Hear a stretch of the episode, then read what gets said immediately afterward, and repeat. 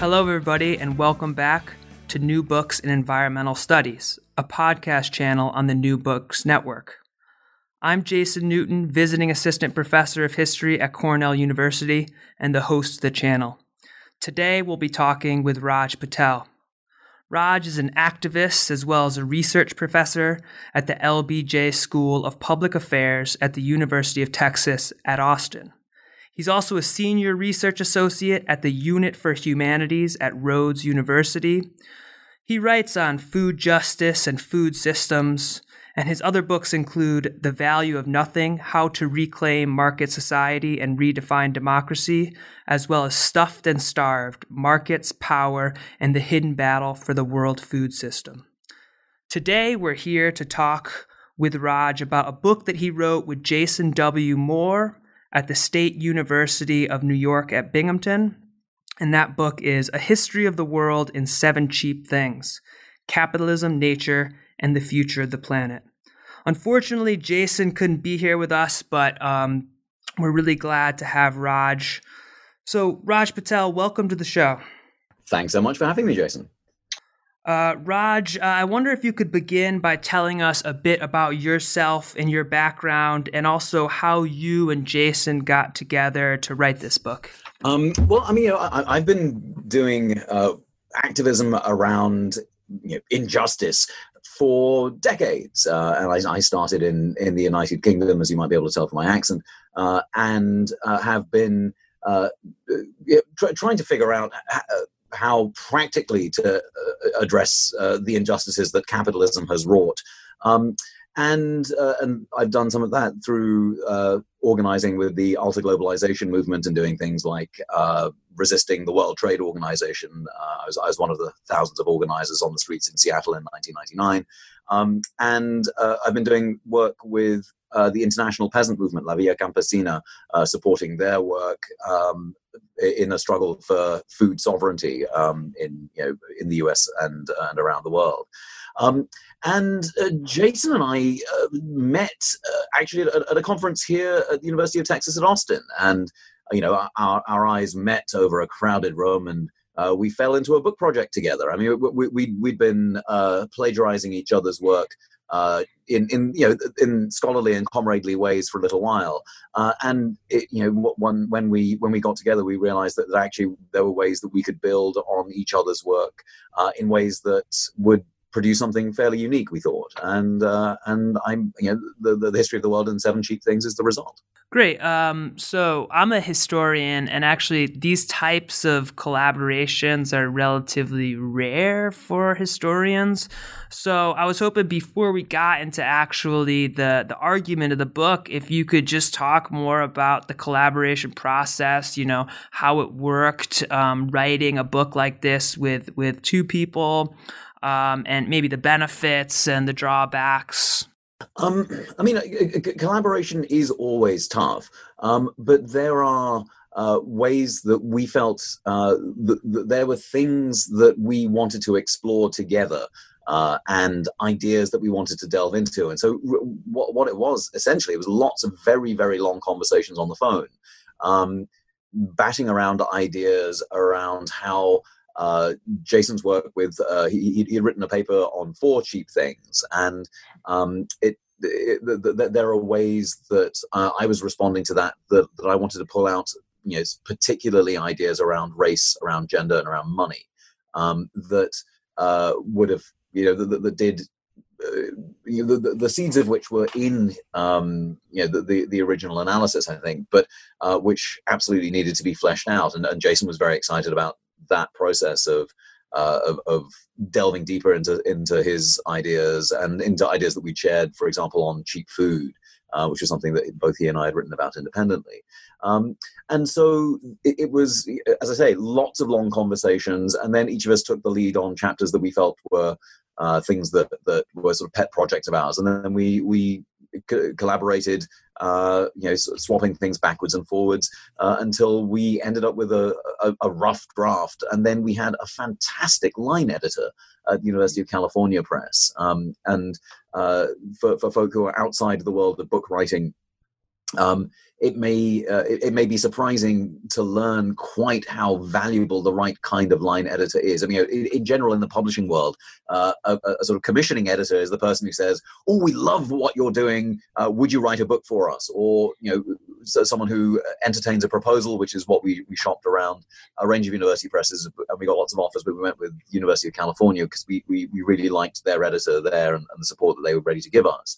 Um, but we in, in the actual editing a line editor is sort of a, a godsend particularly the right one uh, who can uh, walk through the the steps of the argument in minute detail in ways that forced us to be to be better scholars. Uh, and so while you know we we impose this discipline on our students, um, it's also very useful to have someone whose job it is to impo- impose that discipline on us and stop us taking the kind of academic shortcuts that sometimes we feel like we have the license to do in our in our journal articles. But when we were trying to write something for a, a larger audience, as this book uh, was intended to be, it was fantastic to have someone who wasn't uh, as deeply steeped in the in the literature as we were, uh, and who forced us to become better scholars. So uh, that, that may be a little too much de- detail, Jason, but but it gives you a sense of, um, you know, we we had the first draft at the beginning of uh, of the year. We really only had the last, you know, the final draft by the end of it. It was there was really a good nine months of uh, digging and revising and rewriting in order to be able to get to a, a, product that we were all happy with.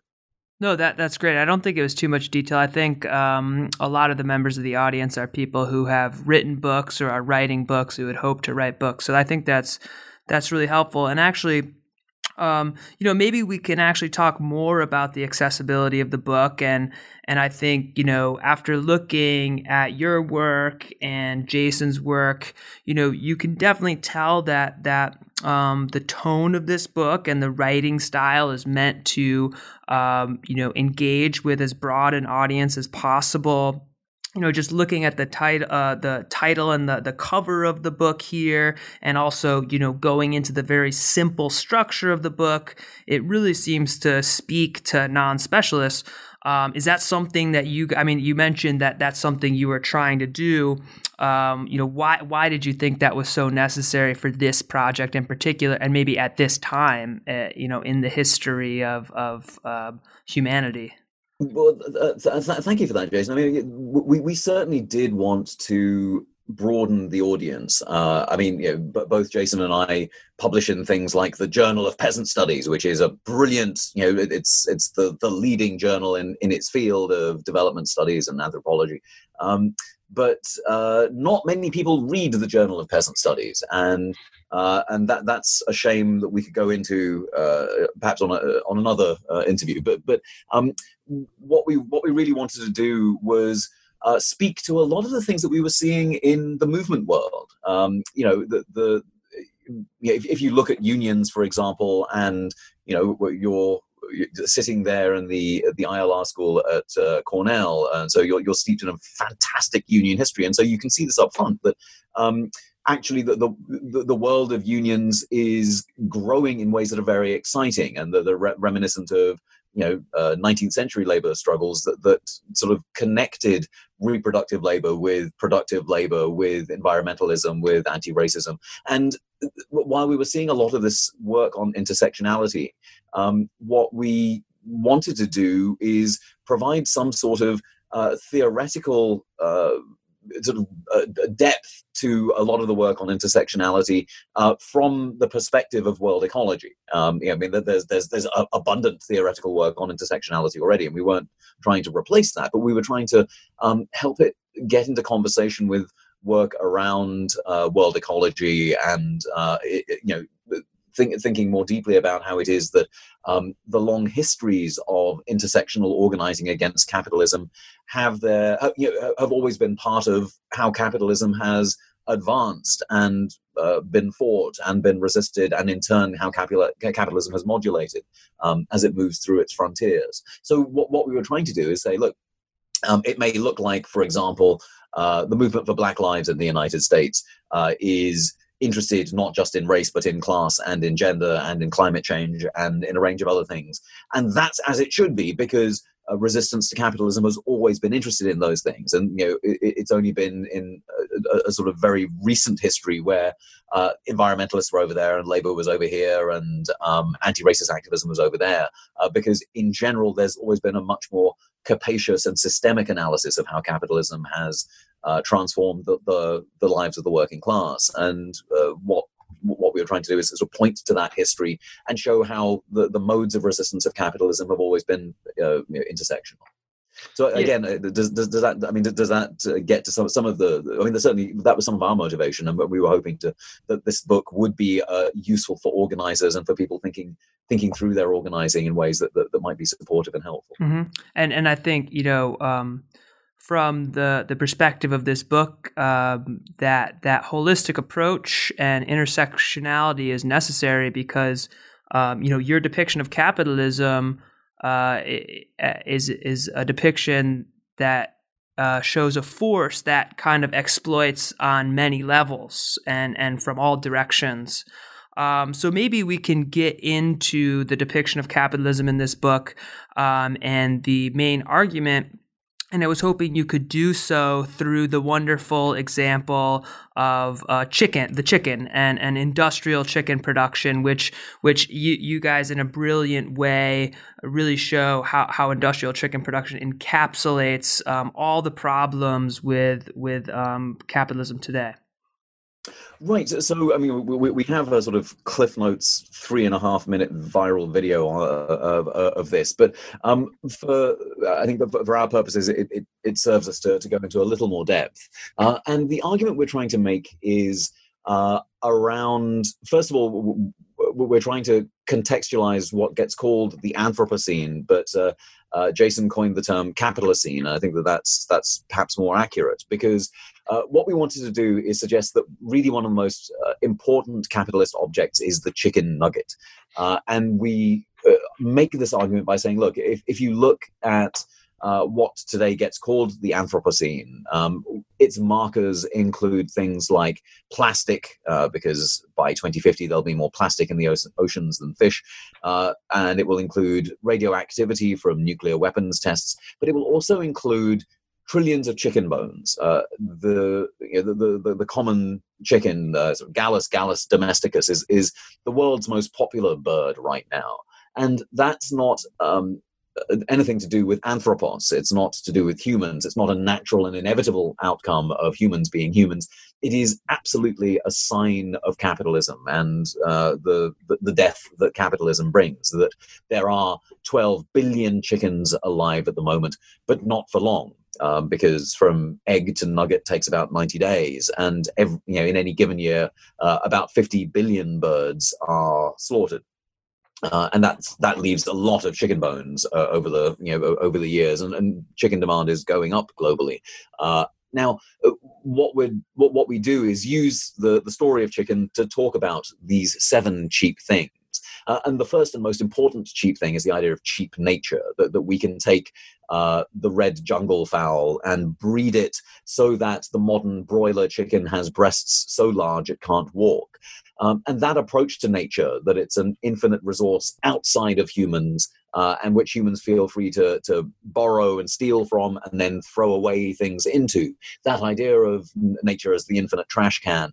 Um, is premised on the idea that there's humans on one side and nature on the other. Society and nature is the sort of great divide that makes itself felt throughout the book. Uh, and by having cheap nature, we feel like, yeah, we, we can take that chicken, we can mutate it and uh, and do whatever we like. But uh, so we have the cheap chicken, uh, a gift of free nature, uh, a gift of cheap nature, rather. Now, um, on top of that, we you know the chicken obviously doesn't become a nugget by itself. It it, it requires labor, uh, and cheap work is the next uh, uh, you know, central and important uh, cheap thing. Now, it's it's very interesting that in in you know the, the manufacture of chicken uh, products in the United States, workers are paid incredibly badly. Uh, you know the, the, the chicken slaughter line is such that you know prisoners are, are made to work on it for 25 cents an hour. Uh, and there's a particularly egregious example that we found uh, out about after the book went to press, which was uh, an example uh, of chicken executives in Oklahoma uh, solving two problems at the same time. They they solved the opioid opioid epidemic, and they solved the problem of not having enough workers to work the night shift. Um, um, uh, on the chicken production line by off, uh, opening something called Christian Alcoholics and Addicts in Recovery. It's a recovery center for uh, to divert um, people who had been convicted of crimes, uh, drug-related crimes, uh, and instead of sending them to jail, they were sent to this opioid uh, treatment facility. And so by day, they would pray to Jesus. And by night, they would work on the chicken production line for free. Uh, and uh, you know they would suffer horrific occupational injuries and they would not be compensated for and they weren't covered by insurance because this was part of the treatment. Uh, and so there was something very interesting about that process where um, you've got a uh, you know a, a, a, a, reprisal of the first kinds of colonial work in in uh, in the Americas, where uh, you know when the, the, the Spanish colonists came over and enslaved uh, Native Americans, what did they do? But but made them work and then made them pray to Jesus for their salvation. Uh, and we have exactly the same thing going on here uh, in a very 21st century fashion, uh, but in a way that reprises this idea of cheap work, of, of needing to squeeze labor.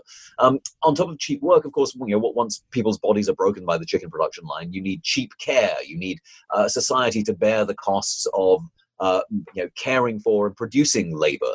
Uh, and that's usually incredibly gendered work. And we talk about the history of uh, the production of, uh, of the household and, and the, institution of the modern household and its imposition uh, and its atomizing of, uh, of communities into these family, you know, these sort of atomic families, these nuclear families, that in, in, which women's work in particular um, is regimented and codified in, in particular ways. Now, on top of that, uh, you need cheap food. Um, you know, part of uh, the, the, the sort of bargain, particularly in the United States, of low wages and cheap work is having cheap food. Uh, and uh, we trace how it is that from workers spending 80 90% of their wages on food that number's gone way down uh, to in the united states now. I believe it's about 10% of household uh, disposable income is spent on food. Uh, and the, the, you know again the, the chicken nugget is uh, cheap food uh, that features in this constellation that that shores up uh, you know, cheap labor and cheap care.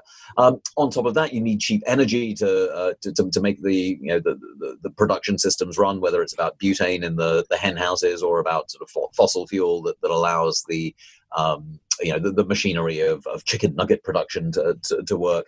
Um, you need cheap money uh, because uh, in order to again for, for, the, the, sort of oil of this machine to flow uh, you need low interest loans uh, and capitalists are very good at securing those loans whether it's uh, you know through in the united states the small business administration which provides uh, low interest loans for KFCs, if they're independently owned, they count as small businesses. Uh, and low interest loans, the like of which you and I are not able to access, but which capitalists can, are uh, an integral part to the, the, the, the smooth operation of, of this the system. And so these six cheap things are uh, again nature, work, care, food, energy, money, and then uh, w- w- the, the seventh cheap seventh cheap thing is cheap lives. I mean, if you look at who it is that's on the chicken production line, uh, it's predominantly women and people of color, uh, disproportionately women and, and, people of color. And that idea of uh, how it is that certain kinds of bodies are policed and marshaled um, is, uh, you know, as we say, the, the, the, seventh cheap thing that allows certain kinds of people to be disposable and uh, to, to be policed and monitored in a way that uh, uh, that, that, secures their compliance in this uh, this broader system of, uh, of, of of cheap things. And so yeah, there we are. So that's those seven cheap things produce your ultra capitalist chicken nugget. Yeah, exactly. And and what a what a great example. Um, and and really captivating. Um, but I think you know we went through the seven cheap things there, which is great. But I think we we actually skipped over cheapness um, and how how you both in this book use cheapness in my opinion as an analytical tool it becomes a tool that that you can use to examine any number of things across time and space so do you want to talk about cheapness that concept I do. Thank you for reminding me about that, Jason. Um, yes, uh, I mean the, the, the idea of cheapness is both a way of talking about how capitalism never pays its bills, uh, and capitalism, if, if, you like, is, is a system for avoiding and dodging and postponing and then fixing the crises that come from not paying bills.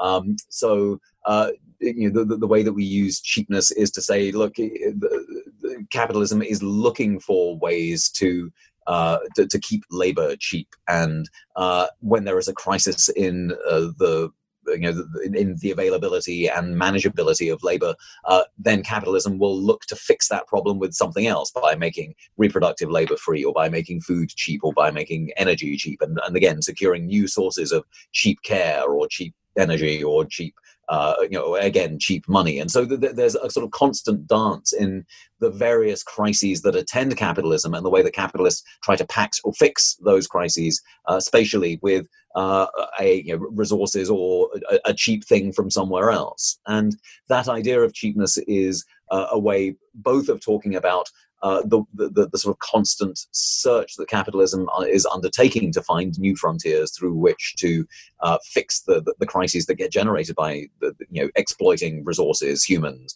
uh, and the, the, web of life, uh, but also a, a, way of pointing out that in every one of these cheap things we are seeing a major crisis looming.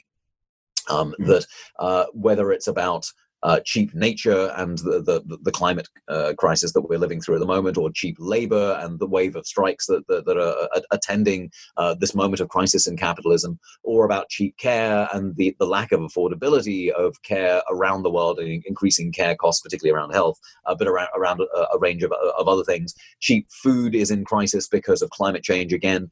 Uh, we're seeing, of course, the energy crisis and you know, the, the the, the, the crises that, that attend fossil fuels.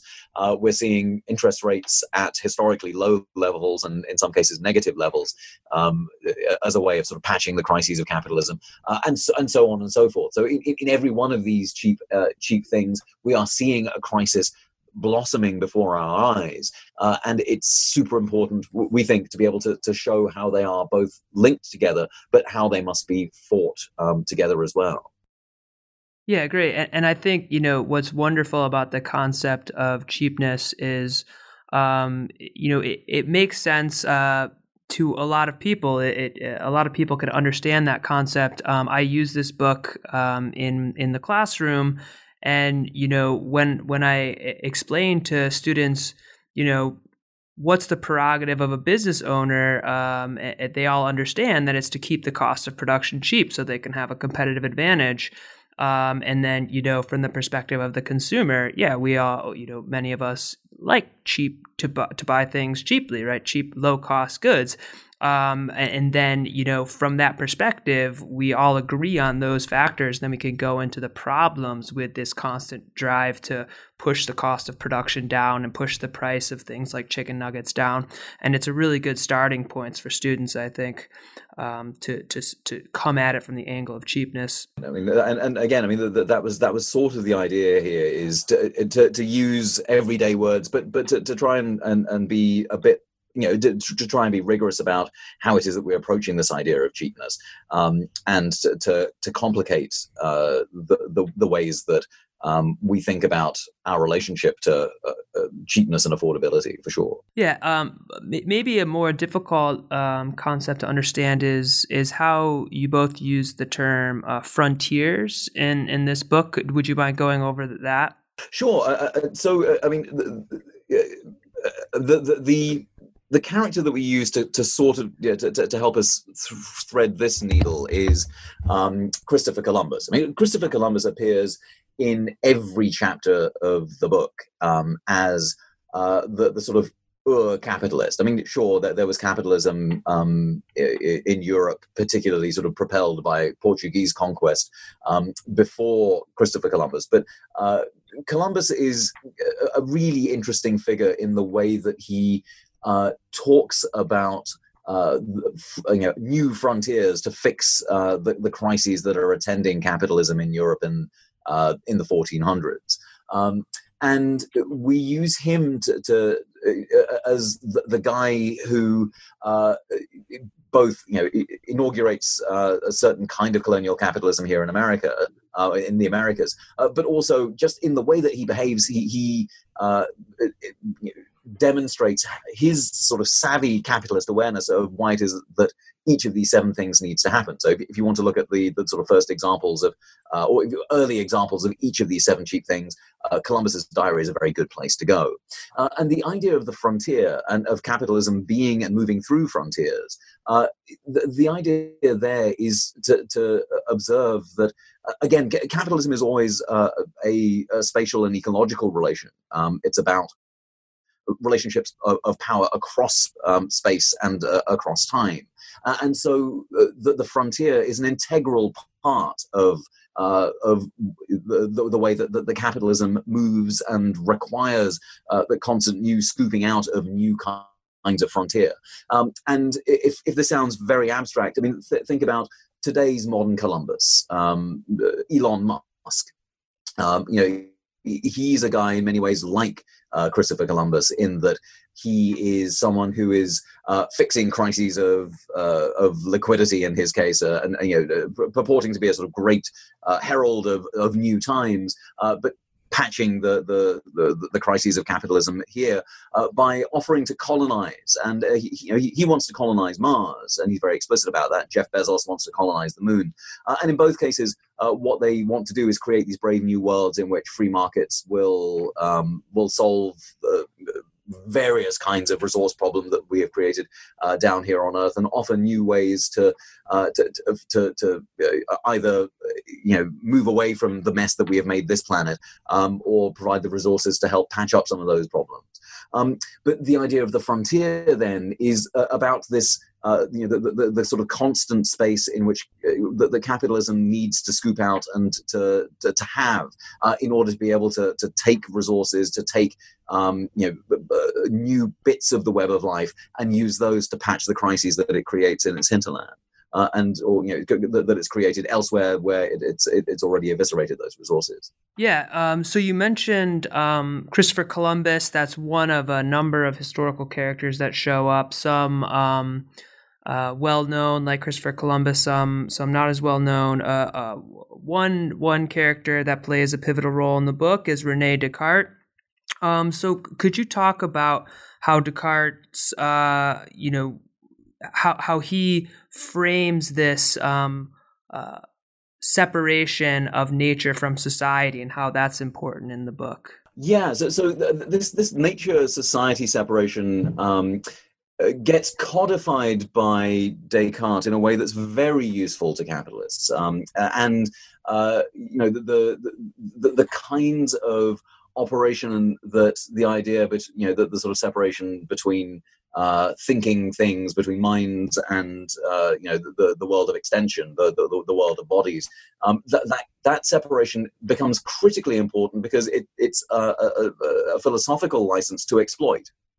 Um, and when you have this uh, idea of uh, the, the, domain of uh, the mind and the people who possess minds, um, versus uh, you know savages out, out there in the world and the uncivilized uh, and the purely mechanical, uh, then you you have a license to be able to say, well, you know, obviously the, these barbarians in the new world are precisely that. They're savages. They're part of nature. They're not really uh, humans in the way that we are. And you know, the the, the you know, early Spanish term for indigenous people is naturales, naturals, right? They're, they're not humans in, in uh, in important ways. They're not people. They're not part of society in an important.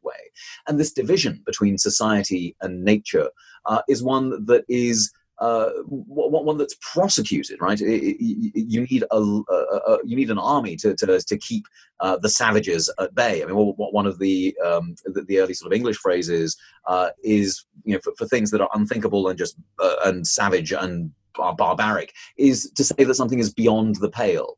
Uh, and you know what one you know that that's a term. The pale uh, is a, a, term that the British uh, used in their first colony in Ireland. Uh, that the pale was the fence that separated the, the, the civilized from the savage. And so to be beyond the pale is precisely to be uh, these uh, uncivilized, unsettled Irish barbarians who had to have civilization brought to them, but until then they lived beyond the pale. Uh, now, that idea of again of society, of who it is that's in society and who it is that's outside, is it is policed not just with fences but with guns and with legislation. And um, what you see uh, in in the way that that we can think of all history being the history of class struggle is precisely uh, how it is that people resist being part of of the savage and you know the, the category of being savage uh, and so increasingly you have well, you know, working class white people being admitted, and then uh, you have, uh, you know, the, the, then you have laborers of color, and then you have women being admitted into this domain of uh, possibly civilized. Um, you know, often and still today, indigenous communities find themselves on the other side of that. Um, you know, I mean, here in the United States, for example. Um, uh, my, my, my, children recite, uh, they, they, they recite uh, the, the Pledge of Allegiance, uh, in which uh, everyone is reminded that this is one nation under God. Uh, and that, uh, of course, is wrong even by um, the, the, very narrow definition of the federal government, where there are over 500 federally recognized nations in the United States but you are made to forget, children are made to forget every day that indigenous people exist on this land, because that's the kind of policed amnesia that you need in order to be able to, uh, again, uh, maintain this division between uh, the civilized and the savage, and which allows, even today in, in the Supreme Court, a very interesting series of cases around uh, whether uh, indigenous people are indeed entitled to their land under treaty. Um, and uh, you know the, the, the, only way that that becomes a, a, conscionable argument to have in the first place, when obviously the, the treaties are there and they need to be respected. But the only reason that, that it becomes thinkable to, to abrogate those treaties because it's maybe they're not actually humans in the way that we are, they're not actually civilized in the way that we are, uh, and therefore um, you know this this this you know this sort of colonial idea of policing the division between society and uh, and the savage uh, is something that, that exists even to this day. And again, the license is something that uh, philosophically Rene Descartes uh, helped put the infrastructure in for. Yeah, uh, great. And and again, um, you know, I think this the the way that you guys have put these you know complicated ideas together is very accessible. And I think I mentioned uh, a little earlier that I do assign this book uh, to my undergrads for that exact reason. Um, so, do you have any thoughts about how uh, this book as a whole or parts of this book could be employed in the classroom? I mean, uh, the, the the joy of this is uh, once a book comes into the world, it's never entirely clear how it is that, that, that it does get used. Um, but you know, we've uh, uh I, have been uh, uh, approached by high school teachers who've been using it um, for, for, for their you know 11th and 12th graders, which um, has made me very pleased. Um, but uh, the, you know we, we've tried to make it uh available so that uh, you know uh, the, the, first chapter is already available for free uh, on the um, on the University of California web press website.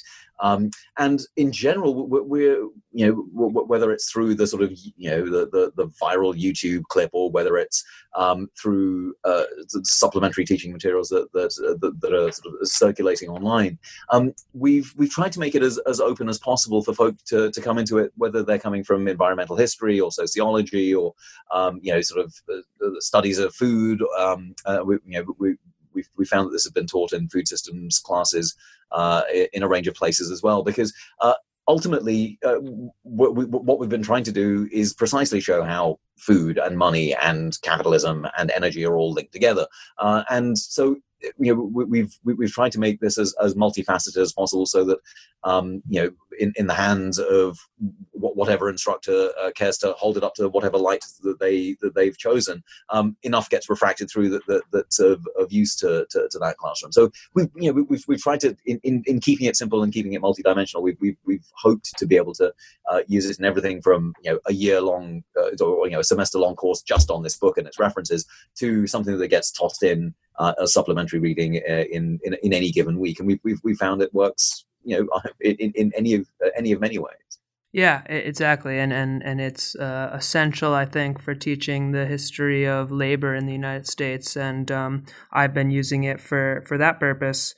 Um, so, you know, towards the end of uh, the book, you begin to give um, some uh, solutions to to the problems that that you describe in in the rest of the book, and you um, call these solutions uh, reparations ecology, and, and, there's multiple parts to this. But would you mind describing this reparations ecology? Well, I mean, we were um, light, to be fair, Jason, on on the uh, on the solutions, in part because that wasn't the goal of the book. The, the book was was meant to be diagnostic um, and showing that.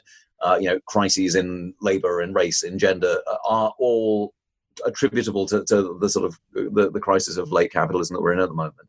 Um, but insofar as the, the sort of cardinal sin of capitalism is this idea of the separation between society and nature, uh, what we wanted to do is uh, emphasize, uh, as part of the, the sort of world, world ecological approach, uh, a way of thinking about humans in the web of life that seeks to recognize what it is that humans have done to the rest of the web of life. Uh, and in that way, we wanted not merely to, to have a sort of restorative approach, but uh, one that emphasizes uh, a, a, debt and a history and uh, that, that, looks specifically at those ideas of reparation. And so reparation ecology was, was our way of thinking about um, how humans uh, might uh, mend uh, some of the the the the, the, the, you know, the alienation uh, that capitalism has wrought on not not just on our relationships with one another, but with the rest of the web of life. Um, but you know, we published this before uh, things like the Green New Deal uh, in in its U.S. Mani- manifestation came to light, and I, I mean, I, have I've certainly been struck by how uh, similar um, some of the ideas behind the Green New Deal and some of the, the things that we were looking at in uh, in you know in, in thinking about uh, reparation ecology was. Now obviously uh, the original new deal was a way of managing labor crises right? It was a way of for the us not to um, give up on a, a capitalism that it held quite dear, you know, in a time in the late 1920s and early 1930s where there was no good functioning model of capitalism anywhere in the world, uh, and where uh, the US was in open rebellion, and where the labor movement was strong and getting more and more powerful. Uh, and so, you know, there's a way of saying, well, the New Deal was really just a, you know, a, a patch, a fix, another fix in, uh, in in the history of capitalism to these crises of labor but there's another way of reading uh, the Green New Deal uh, and, and, the original New Deal, which is as a constant process of labor struggle uh, that carries on through the 1940s uh, and which has been fought back ever since. And if you think of the Long New Deal as the, the process that begins uh, far before 1929 uh, and carries on really to the present day. You can see the rise and fall of militant labor activism that demands and dreams a, a different kind of planet and a different kinds of kind of world.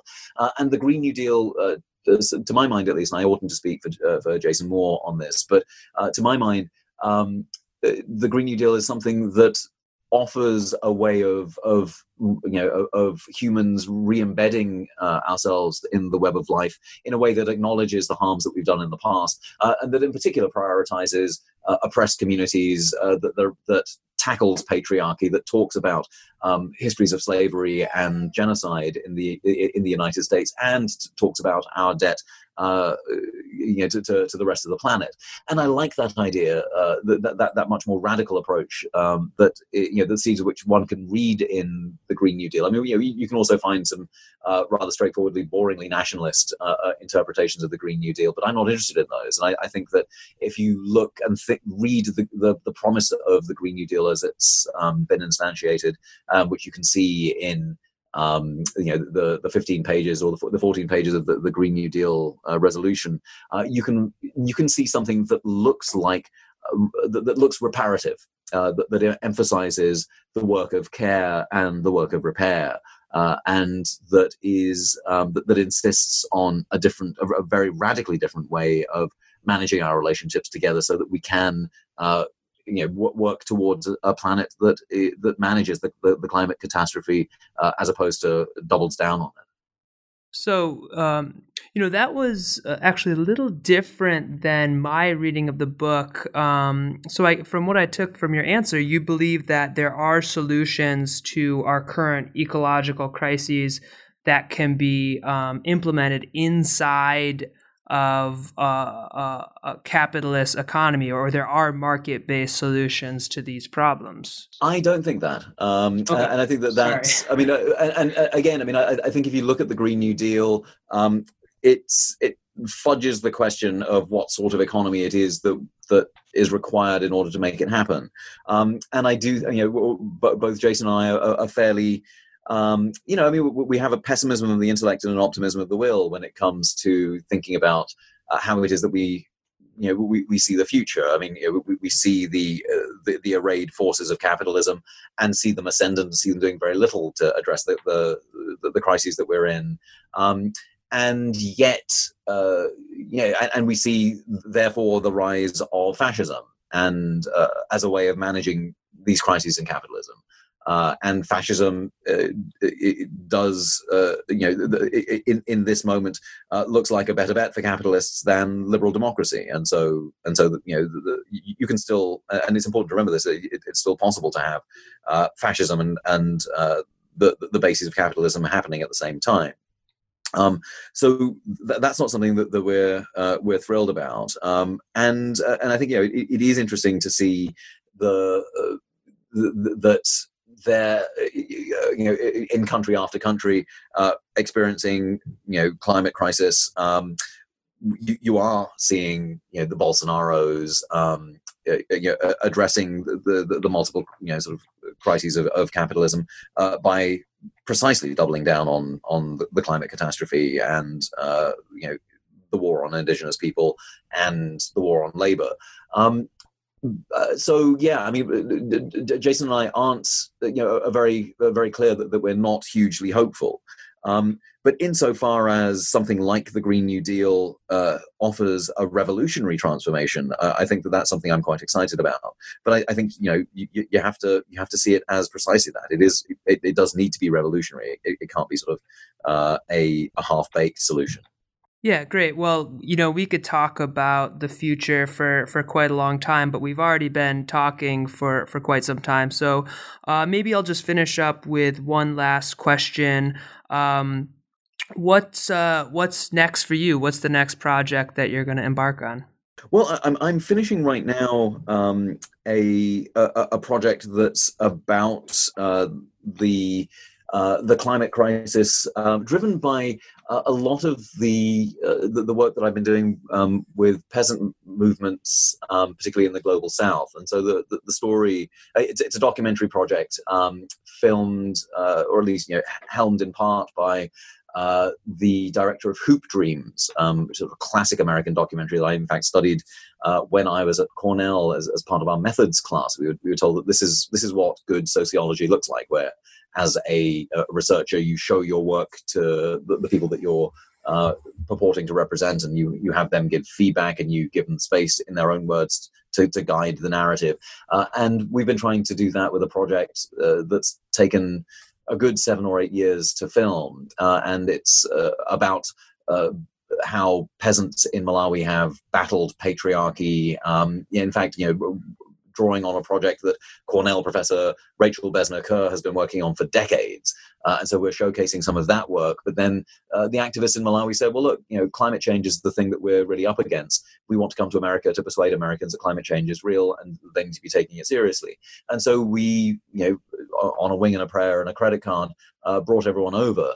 Uh, filmed them traveling in the United States trying to persuade farmers uh, and others uh, about the reality of climate change, and then uh, followed the story uh, as, as it you know as it proceeded to make a, sort of final arc. Now that that documentary project will be out in 2020, uh, um, and I'm excited about it because it offers a way of talking about uh, the you know the, the, the, the, science that is flourishing in farming communities and in peasant communities that offers a real chance for tackling systemic problems like patriarchy and like climate change um, in ways that, that, that, are very real and that, that offer very concrete solutions um, and that are you know anti-systemic in, in ways that matter. Um, so yeah I, I'm, I'm excited about that and that, that, that that's the big project that I'll, I'll be I'll be trotting out next year.